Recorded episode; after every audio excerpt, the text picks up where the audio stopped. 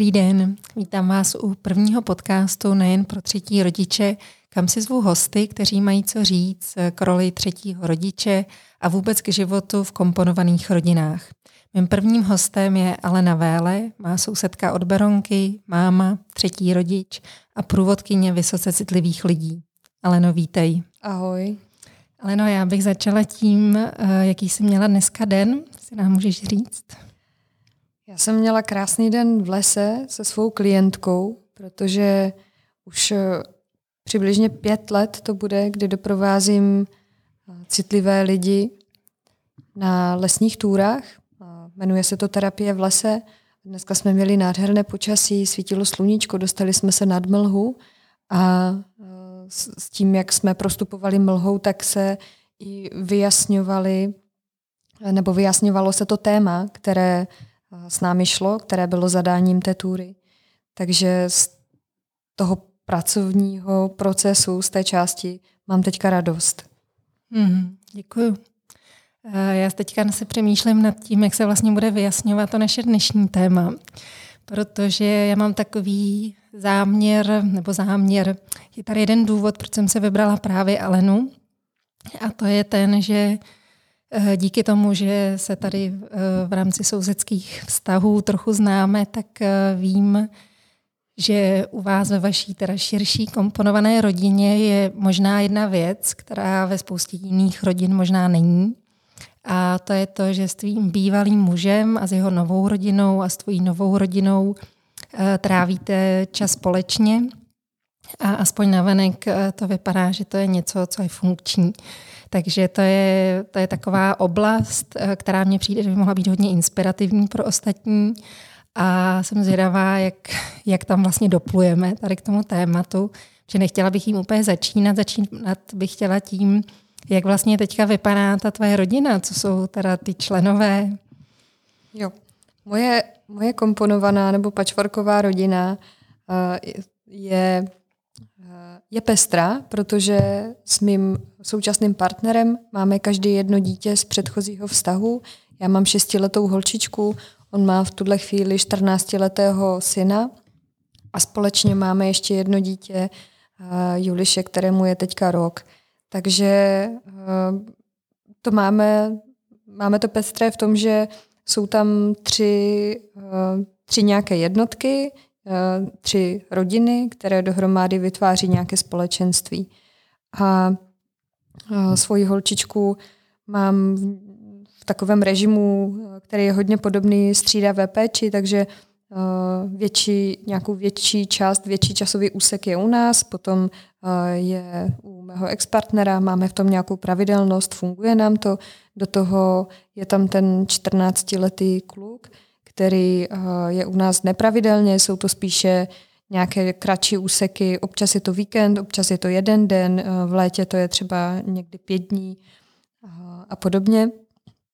No a mezi tím běhá to miminko, které to teď už teda běhá a, a leze, které to tak nějak propojuje a je tam takovou kotvou v tom systému. Hmm. A Alo, jak dlouho to teda vlastně je, co ty seš v roli třetího rodiče? Budou to tři roky teďka. Protože když, eh, když jsem začala se svým partnerem, ještě nějakou dobu teda eh, trvalo, než, než vůbec svého syna k nám vzal a bylo mu tenkrát jedenáct. Hmm. Vzpomeneš si, jaké to vlastně pro tebe tenkrát bylo, to nějaké uvědomění, že eh, tam je nějaké dítě, které není tvoje, ale zároveň je nějak vaše, se k němu nějak budeš muset stahovat, ono k tobě, jaké vlastně byly ty první dny a týdny?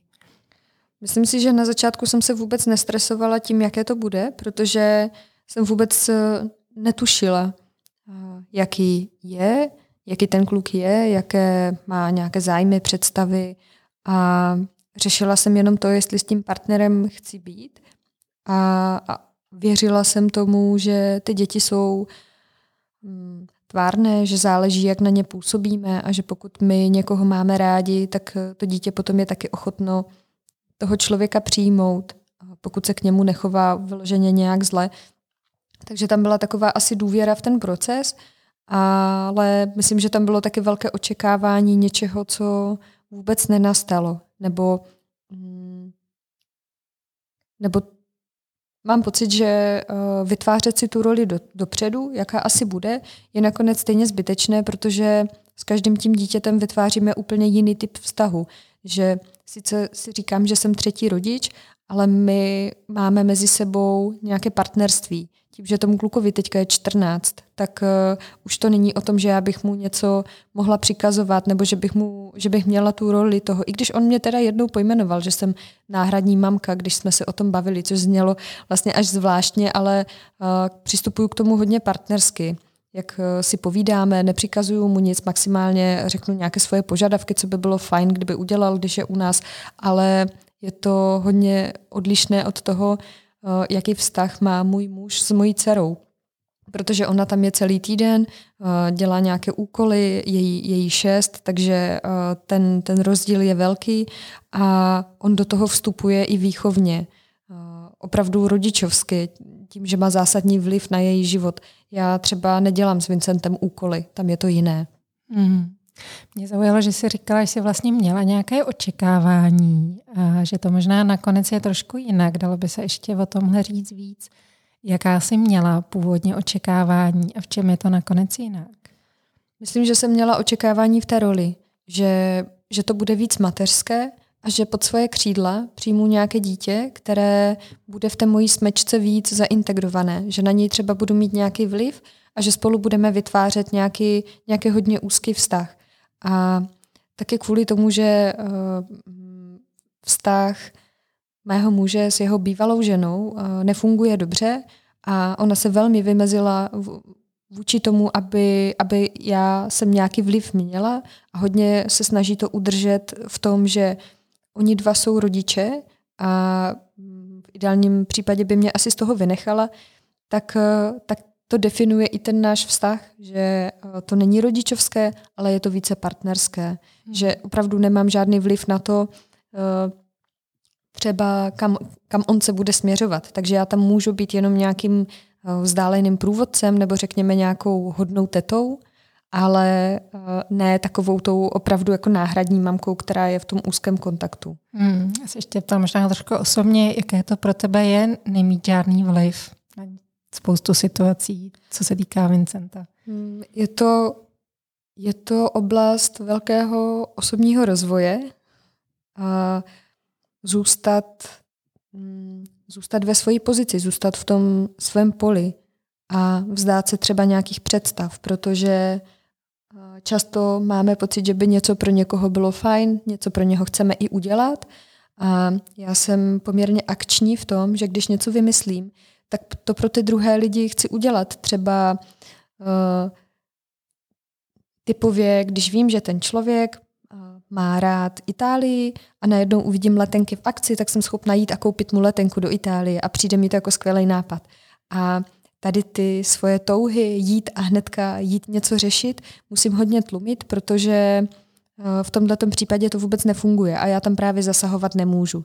Takže je to vždycky takové poťukání si na rameno, klídek, klídek, zůstať tam, kde jsi, tu energii můžeš využít na něco jiného, ale tady to nepatří. Hmm, hmm. Děkuju. A eh, mě by zajímalo, teďka vlastně jsem tam slyšela takové výzvy v té roli třetího rodiče, což obecně bych řekla, že je jedna z největších výzev ustát nějakou míru bez Protože myslím si, že ta míra je v každé té roli jiná, ale vždycky tam je. A mě by zajímalo ještě, co ti to třetí rodičovství přineslo nebo přináší. Přináší mi to nový rozměr. Takové, takové, je to takový neustálý nebo neustálá tendence jít do nějakého nadhledu a spoustu věcí pouštět, protože přála bych si třeba mít celkově v rodině nějaké lepší vztahy. Přála bych si uh, něco naplánovat a aby to platilo. V, v sešívané rodině je docela náročné něco naplánovat, ať už se to týká letní dovolené, protože kromě toho, že tam vstupují uh, nějaké věci, že se něco zruší, nevyjde, že třeba skončí auto v servisu, je potřeba řešit náhradní, takové ty, ty typické technické věci, tak do toho vstupuje potom ještě plánování těch, těch dalších rodičů. A my jsme se několikrát dostali do fáze, kdy jsme třeba vůbec dovolenou nenaplánovali, protože to nebylo reálné. Když my jsme měli čas, když jsme měli tam to volno a chtěli jsme někam odjet, tak to zrovna vůbec nekorespondovalo s tím, jak se k tomu postavili ty ostatní rodiče. A, a prostě jsme s těma dětma vůbec nemohli odjet. A když jsme s něma neodjeli, tak zase to byl problém na dalších stranách, protože někomu to vadilo, že jedeme třeba bez těch dětí a, a, a takhle postupně. Takže to byly takové výzvy, když se pro něco rozhodnu a obhájím si to, tak si to potom ustát a neustále si opakovat, byla to jediná možná cesta, byla to jediná možná varianta, takhle to vysvětlit třeba i těm dětem a zůstat v tom vztahu jenom u těch dětí. Ne, opravdu jako nezabředávat do toho neustále proč a obhajovat se někomu dalšímu, ale, ale být v tom co nejvíc věcně. Mm, děkuju. Uh, taky tam teďka vlastně slyším to, jak ta naše pozornost třetích rodičů je vlastně stahována, bych řekla, hodně směry. A ty to vlastně i pojmenováváš, jak se člověk pořád musí vracet k tomu, co je důležité, na co třeba, čemu chce dávat pozornost. A zároveň už se dotýkáš tématu celé té široké rodiny, což je to, co mě i v tuhle chvíli zajímá. Tak kdybych se tě mohla zeptat, jak by si popsala tvůj vlastně současný vztah s tvým bývalým manželem? Mně připadal, nebo připadá mi normální a, a hezky, a, a, ale čím dál tím víc si uvědomuju, že je to možná něco výjimečného, že to tak není všude a že mě oslovují další lidi a ptají se mě třeba, ty jo, to jak vy to máte, jak jste to dokázali? A já si říkám, aha, jo, že to normálno je, je pro někoho nějaká meta. A zamýšlela jsem se, proč to tak je Myslím si, že velkou roli v tom hraje to, že jsme se na začátku, když jsme se domluvili, že se rozejdeme, že eh, jak to teda uděláme, tak, eh, tak tam Tomáš držel pořád tu linku takovou technickou, pojďme řešit uh, režim, jak budeme mít tu Aničku, jak se o ní postaráme, že to, že se rozejdeme, tak, tak není nějaký konec něčeho, ale je to, je to začátek, který který okamžitě vyžaduje nějaké další kroky, abychom věděli, kde ona příští týden bude a kde bude ten další týden, abychom se z toho nezbláznili. A pojďme se soustředit na to, abychom řešili opravdu to dítě. A domluvili jsme se teda, ano, rozcházíme se a takhle to bude. Je to definitivní? Ano, je to definitivní. To znamená, že se k tomu nebudeme vracet, že se nebudeme obvinovat a že si nebudeme nic vyčítat. Řešíme tady opravdu to dítě. A Eh, měli jsme na začátku nějaké turbulence, kdy um, každý musel ustoupit od, od něčeho svého a každý tam měl nějaké bolavé místo, ať už to byly nějaké majetkové věci nebo, uh, nebo právě co se týče toho režimu, protože já jsem třeba vůbec nechtěla střídat se v takovém rozsahu, jak se teďka dcerka střídá, ale Věděli jsme, že musíme oba dva udělat nějaký ústupek a, a k něčemu dojít a, a pak se domluvit, ano, takhle to bude, takhle začínáme a nebudeme se už vracet tady do toho, a proč byl ten rozchod, a proč byl ten rozvod. No jo, ale ty teďka budeš s tím dítětem jezdit, máš to, to máš za to, že jsi odešel třeba. Tohleto obvinování je úplně, je právě cesta do pekel a nikdy to nevede ke smíru. Takže když tam byly nějaké náznaky Eh, třeba z mojí strany a Tomáš řekl, ale to asi nepotřebujeme, že? Aby jsme se domluvili.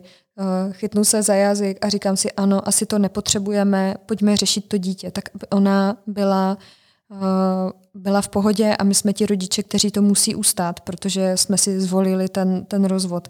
A potom mě osobně teda pomohlo, že jsme chodili do, každý sám teda, ale chodili jsme do poradny, do rodinné poradny, kde nás provázela právě psycholožka tím, tím procesem a vždycky mě třeba uzemnila.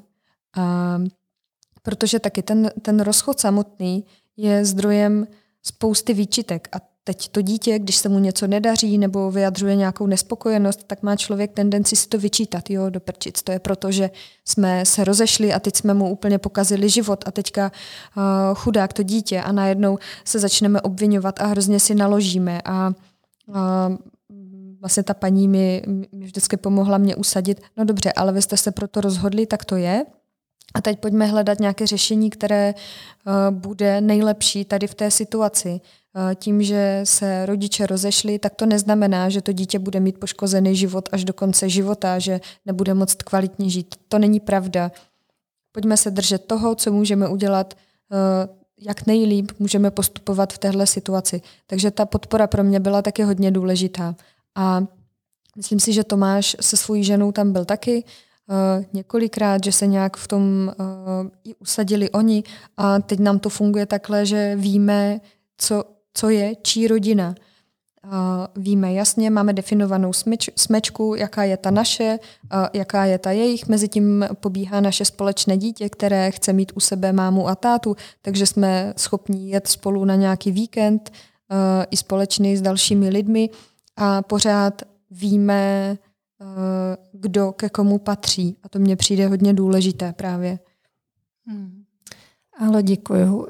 Já jsem chvílema cítila až takový jako dojetí z toho, že tam mám, mám takový pocit z toho, jak povídáš, takový velký jako vnitřní dospělosti, která vlastně pomáhá potom tomu, že opravdu eh, jsme schopní nějak vědomně naložit s tím, že eh, to, proč ty věci různě děláme a proč třeba někdy i potlačujeme sami sebe, tak je to proto, že to nějakým způsobem je prospěšný pro to naše společné dítě. A mě by zajímalo, co ty teda vnímáš, že to Aničce nebo možná i všem těm dětem, který jsou v tom vašem společenství, co to přináší jim, když uh, jste třeba jeden den všichni spolu dohromady? Myslím, že jim to přináší vztahy, které by normálně nezažili, že jim to, že jim to přináší zkušenost nějakou novou.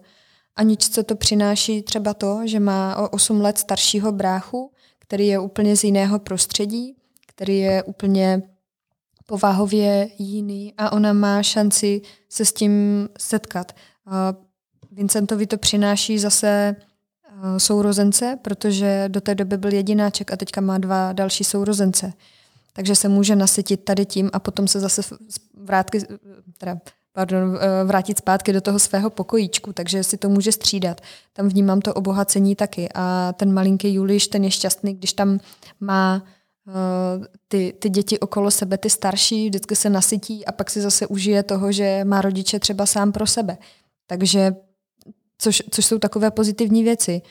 A určitě je tam další pozitivum eh, v tom, že ty děti získávají eh, velké množství nejenom těch rodičů, ale i těch prarodičů, že mají najednou více babiček a, a případně dědečků a, a eh, ti třeba u nás se, se stalo to, že a, že maminka mého současného muže přijala okamžitě Aničku jako kdyby tam byla vždycky a je, a je, to, je to taková ta pečující babička uh, vůči ní.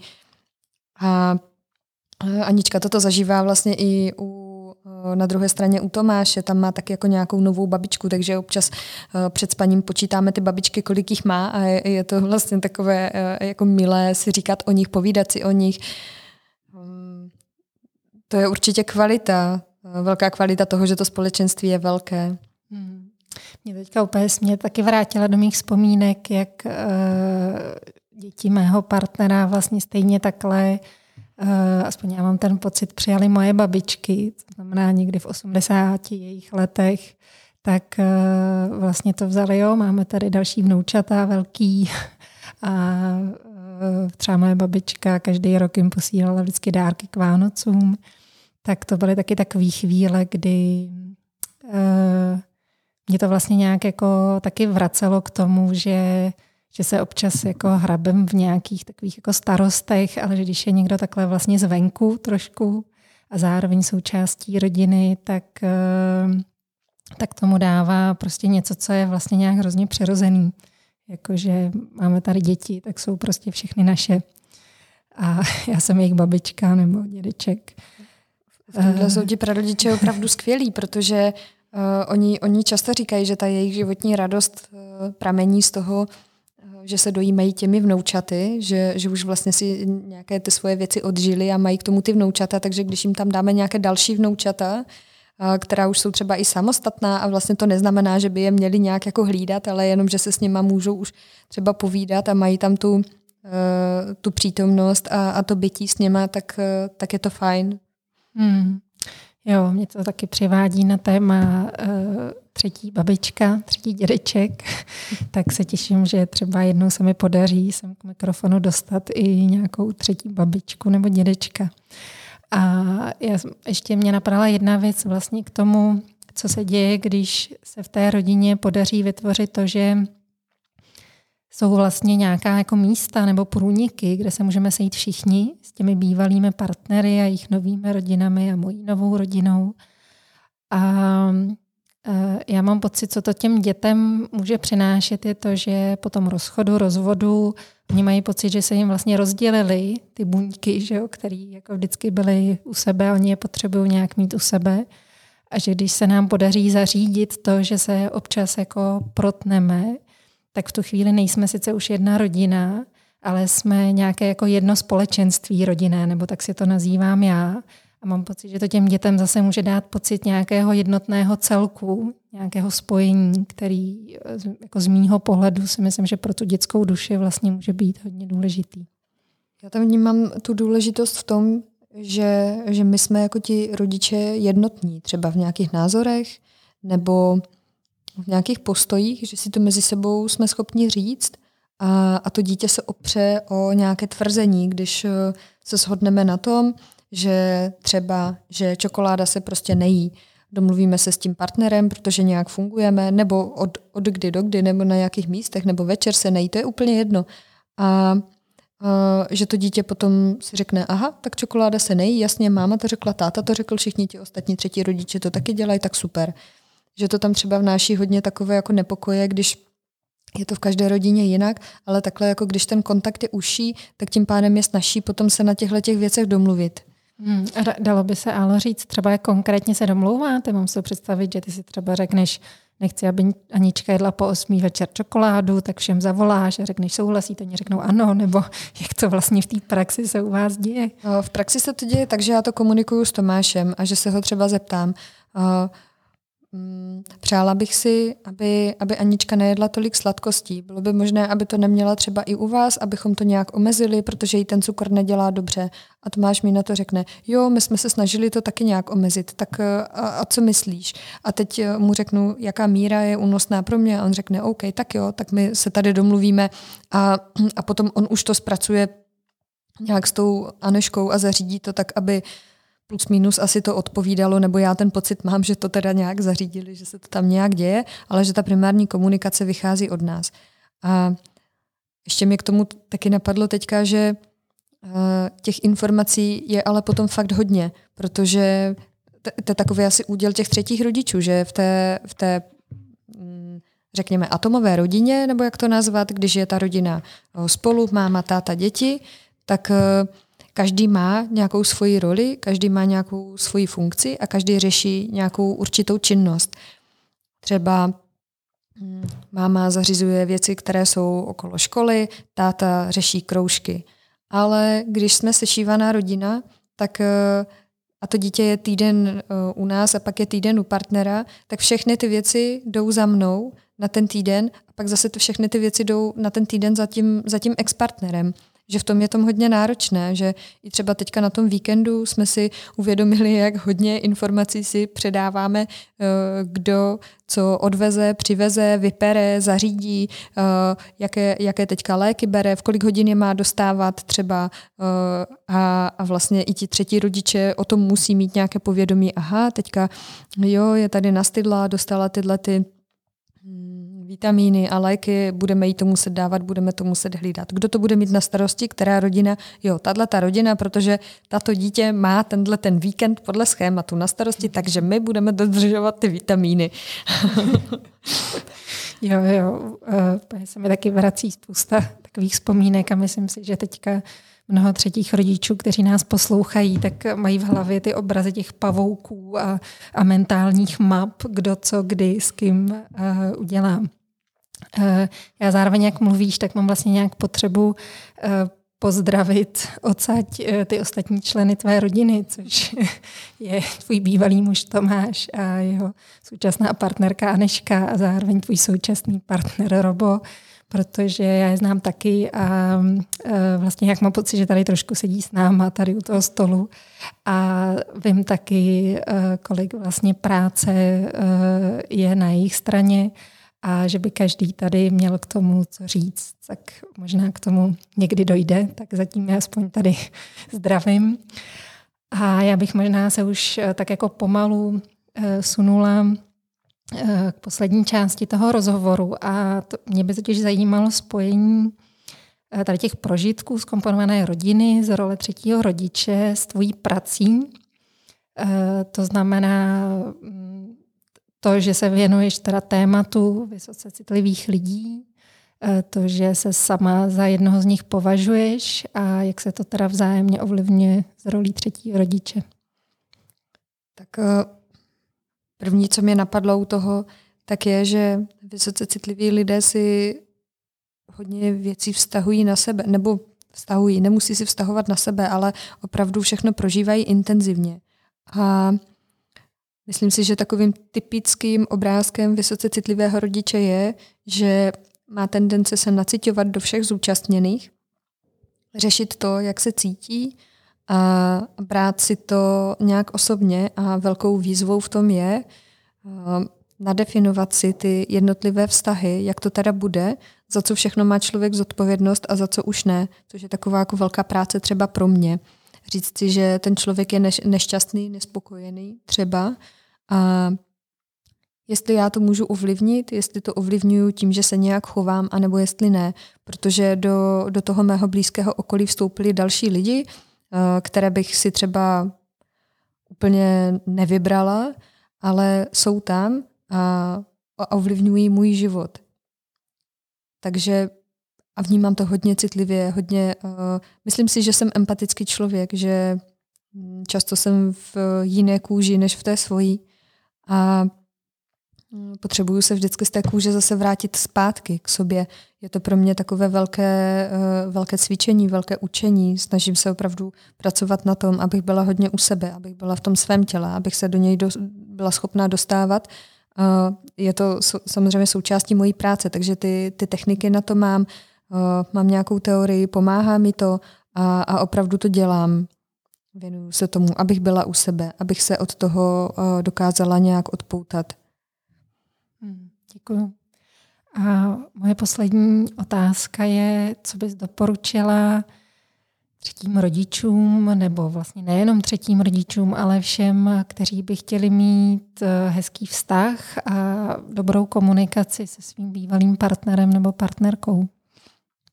Já bych všem přála, aby, aby se jim povedlo navázat nějakou komunikaci, která bude funkční.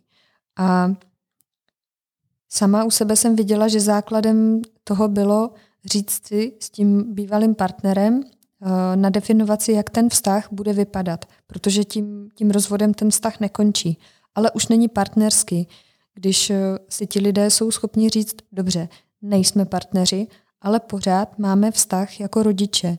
Takže budeme spolu muset řešit nějaké věci, budeme se spolu muset rozhodovat, budeme spolu muset komunikovat. Můžeme Můžeme se opravdu odpoutat od toho, že si tady nebudeme vyčítat ty partnerské věci. To patří do terapie. Každý zvlášť si to může řešit nějaké svoji terapii, ale sejdeme se tady u toho pomyslného stolu a budeme teda řešit to dítě. Zvládneme to? Ano, můžeme se v tom nějak podpořit? Jo, dobře. A to rozhodnutí když už teda padne, tak, eh, tak potom si za ním opravdu stát a třeba si ho i vzájemně připomenout. Dobře, domluvili jsme se, že už tohle nebudeme řešit. Ano, ano, jasně, můžeme, můžeme se v tom nějak pomoct. To vnímám jako zásadní a přála bych eh, lidem, aby, aby to takhle zvládli, to unést. A Vím, že třeba pro mě to taky nebylo úplně jednoduché vidět nějaké věci v jejich rodině, které já jsem si přála a, a nebyly naplněné v tom našem vztahu a teď třeba oni je mají, ale opravdu sedět si na té svoji židli a říct si, je to jejich a já jsem tady a teď je tady to dítě mezi náma. Hmm, děkuji moc. Eh, já tam opět slyším vlastně hodně eh, vnitřní práce na všech stranách A doplnit bych to chtěla ještě tady pro posluchače obrazem, který jsem sama zažila díky tomu, že naše dcery chodily do stejné školky a teď chodí do stejné školy. A díky tomu my jsme vlastně se sešli na víkendu rodičů s dětmi od pátku do neděle a každý rodič tam, teda každé dítě tam teda mělo jednoho nebo eh, dva rodiče a Anička tam měla čtyři. A vlastně všichni tak postupně chodili a říkali, eh, jak vy to vlastně děláte, že to takhle jde. A myslím si, že odpovědi, že to takhle jde, jsme právě dostali v tomto rozhovoru. Eh, já ti teda, Aleno, moc děkuju. A eh, vám posluchačům bych chtěla říct, že tohle byl první úvodní podcast a v plánu jsou další, další rozhovory a zároveň mě pomůže, když od vás dostanu nějakou zpětnou vazbu k tomu, jak se vám podcast líbil, koho byste třeba rádi slyšeli jako další hosty nebo jaká témata by vás zajímala, to mi můžete psát na adresu kamela zavináč třetí rodič CZ. A pokud by pro vás bylo to čekání na další rozhovor už dlouhé, tak eh, si můžete zatím přečíst knihu, kterou dostanete na třetí rodič CZ lomeno kniha. Zároveň taky během listopadu vyjde na blogu třetího rodiče článek od Aleny právě o spojení eh, toho prožitku eh, vysoké citlivosti tady s touhle rolí. A pokud eh, vás zaujalo vůbec příběh Aleny a to, co dělá, tak více informací najdete na webu alenavele.cz. A úplným závěrem už eh, mi zbývá jenom poděkování. A to poděkování je vám za poslech, za to, že jste doposlouchali až sem. Zároveň bych chtěla poděkovat kamarádům, přátelům uh, z organizace PlayU, kteří nám půjčili techniku na to, abyste tenhle podcast dobře slyšeli. Takže kdyby uh, někdy vás uh, zajímala vzdělávací videa, tak určitě se běžte kouknout na stránky PlayU. A děkuji tady také coworkingovému prostoru v Řevnicích, nádhernému, Eh, který se jmenuje Meander, kde jsme právě natáčeli. Takže ještě jednou, Aleno, děkuju za rozhovor. Já také děkuji za prostor. A budu se těšit zase brzy naslyšenou. Naschledanou.